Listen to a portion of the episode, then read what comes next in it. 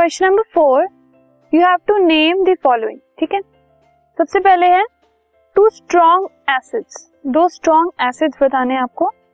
सो so, पहला है hydrochloric acid that is H और दूसरा है H two S O four that is sulphuric acid two weak acids first is acetic acid मतलब C H three C O O H और दूसरा है carbonic acid which is H three H two C O three ठीक है?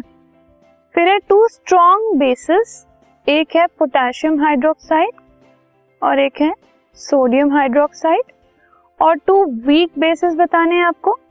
तो एक है ammonium hydroxide that is N H four O H और दूसरा है calcium hydroxide that is O H so ये इन चारों के दो दो एग्जाम्पल्स हो गए।